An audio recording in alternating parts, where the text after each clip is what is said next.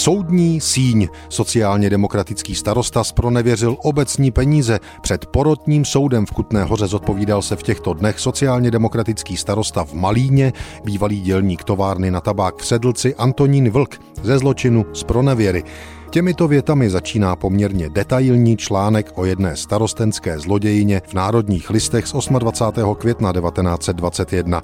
Revize tenkrát na radnici v Malíně zjistila, že v obecní kase chybí 11 132 koruny a 58 haléřů a že zemskému inspektorátu nebyly z Malína odvedeny 962 koruny a 50 haléřů. Celkem tedy 12 095 korun a 8 haléřů přivedlo starostu před soud.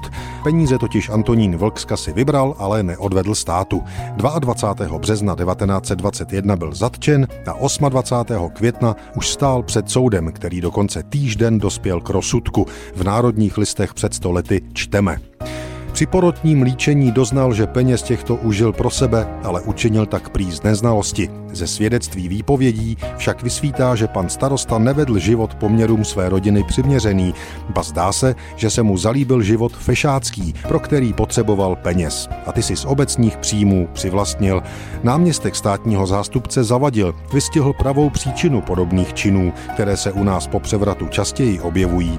Měla se ukázat i schopnost a vyspělost politických stran, které se po převratu dostali k vládě a které právě jednotlivci jako vlk jednáním svým diskreditují. Zde jest memento, že podobné zodpovědné funkce musí se dostat do rukou osob povinností dbalých, do rukou čistých.